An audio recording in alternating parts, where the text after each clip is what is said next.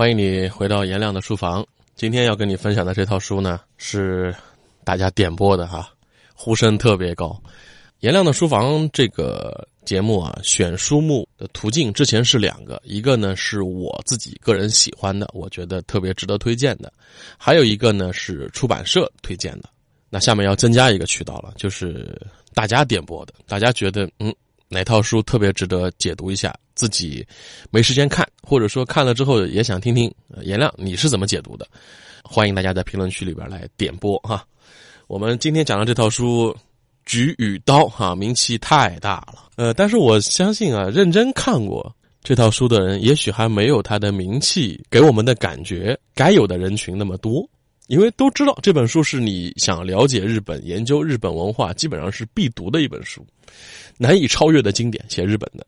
但是它确实也有一些争议，可能也有一些你放在当下的日本看已经不太合适的东西，但是不妨碍它作为日本文化研究史上的一个经典。就包括这书名也特别经典，《菊与刀》可以做各种各样的解读啊。有人说菊花是从容的啊，人淡如菊的啊，刀是绚烂的，或者说菊花是代表美的，刀是代表力量的啊等等。一般官方的这种解读呢，是说菊花是日本皇室的象征，皇室的家徽嘛，是菊花；武士刀代表日本武士的身份。那么通过这两种意象的结合与对比。你可以看到日本文化当中很多看起来又矛盾又统一的东西。当然，通过我们今天这个解读，我希望大家可能对“菊”与“刀”这两个概念意象有更多的一些想象的空间吧。这本书一出版就在美国和日本引起了巨大的轰动，因为这本书当时出书的原因就跟美军去占领日本有很大的关系嘛。这里边还有个历史背景，你不得不去了解。本书的作者叫鲁斯·本尼迪克特，他是一个美国著名的文化学者。美国哥伦比亚大学人类学的一名教授，在二战期间开始对罗马尼亚、荷兰、德国、泰国做国家民族性的研究，其中对日本的研究应该是他一生当中学术成就方面最高的吧。好，我们下面就进入这本书《菊与刀》。星辰大海由这里起航，这里起航颜亮的书房。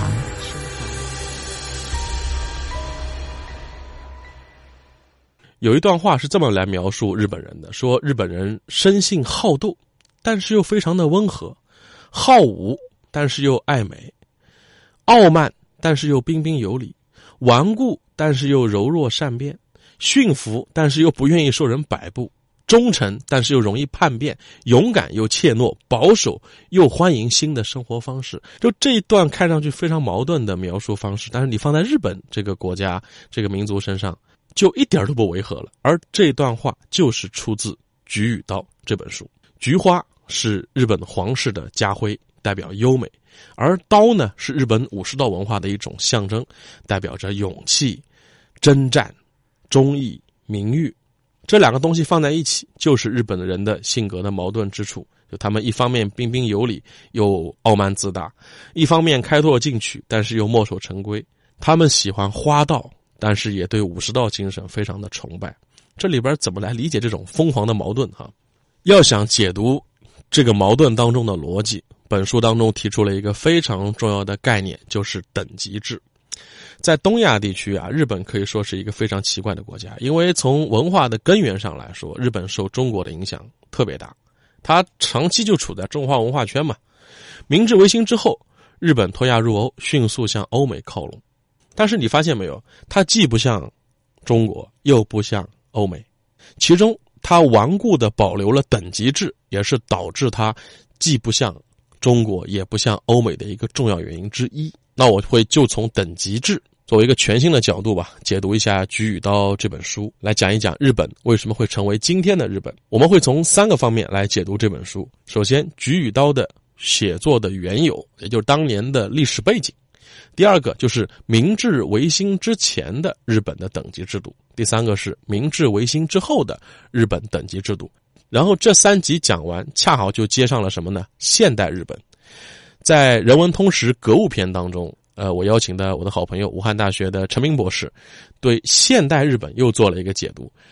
你听完这三集，再去听一听人文通识格物篇当中现代日本的。那几集的解读，这样子你对于日本从古代到现当代就会有一个相对比较全面的了解了，啊，同时服用效果更佳。好，先来说第一个问题，《菊与刀》这本书是什么情况下写出来的？时间要拉回到一九四四年的六月份，盟军在诺曼底登陆，开辟了欧洲第二战场。这个时候，德国法西斯败局已定，而早在一年多以前，意大利啊，就是轴心国的成员之一，早就已经垮了。那时候，墨索里尼被抓了之后，被游击队枪毙，意大利就已经垮了，整个就倒向了盟国一方。而在轴心国当中，就只剩下日本还在抵抗。摆在盟军眼前一个很大的问题：怎么来结束对日的战争？包括怎么来处理战败后的日本？因为怎么来处理战败后的德国、战败后的意大利，这都好办。因为德国包括意大利，它属于西方世界，他们的政治体制啊、社会结构、文化、心理、风俗习惯，很多方面跟盟国是差不多的。但是日本这个国家的价值观跟英美完全不一样。通过多次跟日本的交手，美国人也发现了，这日本这国家。这士兵啊，之疯狂，信仰之根深蒂固。比如说明明已经打败了，还举着刀搬在冲锋，这不是神经病吗？再比如说不讲伦理，不讲战争法则，你都已经被俘了，在伤病院里面，我们美国的医生护士去救治你，你拉手榴弹跟我们同归于尽，杀了我们的医生护士，你是不是疯了？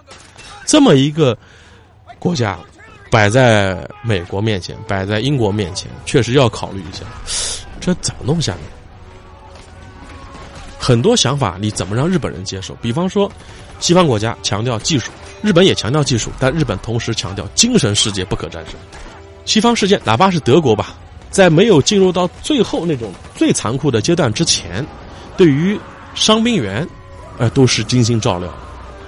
但日本不一样，日本哪怕自己的伤兵。就地处决的都有。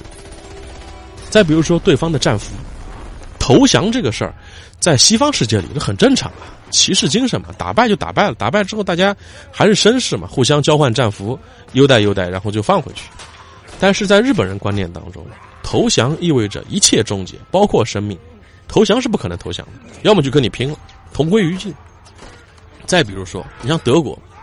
希特勒那种疯狂的崇拜，跟日本啊，他们觉得一开始差不多。日本人崇拜天皇嘛，但是希特勒他经济搞上来了，德国人就崇拜他；打胜仗了，德国人崇拜他；但是经济下滑了，打败仗了，德国人马上就不认可他。但是日本不一样，日本哪怕是打败了，而且经济已经一塌糊涂了，日本人还是疯狂的信奉天皇。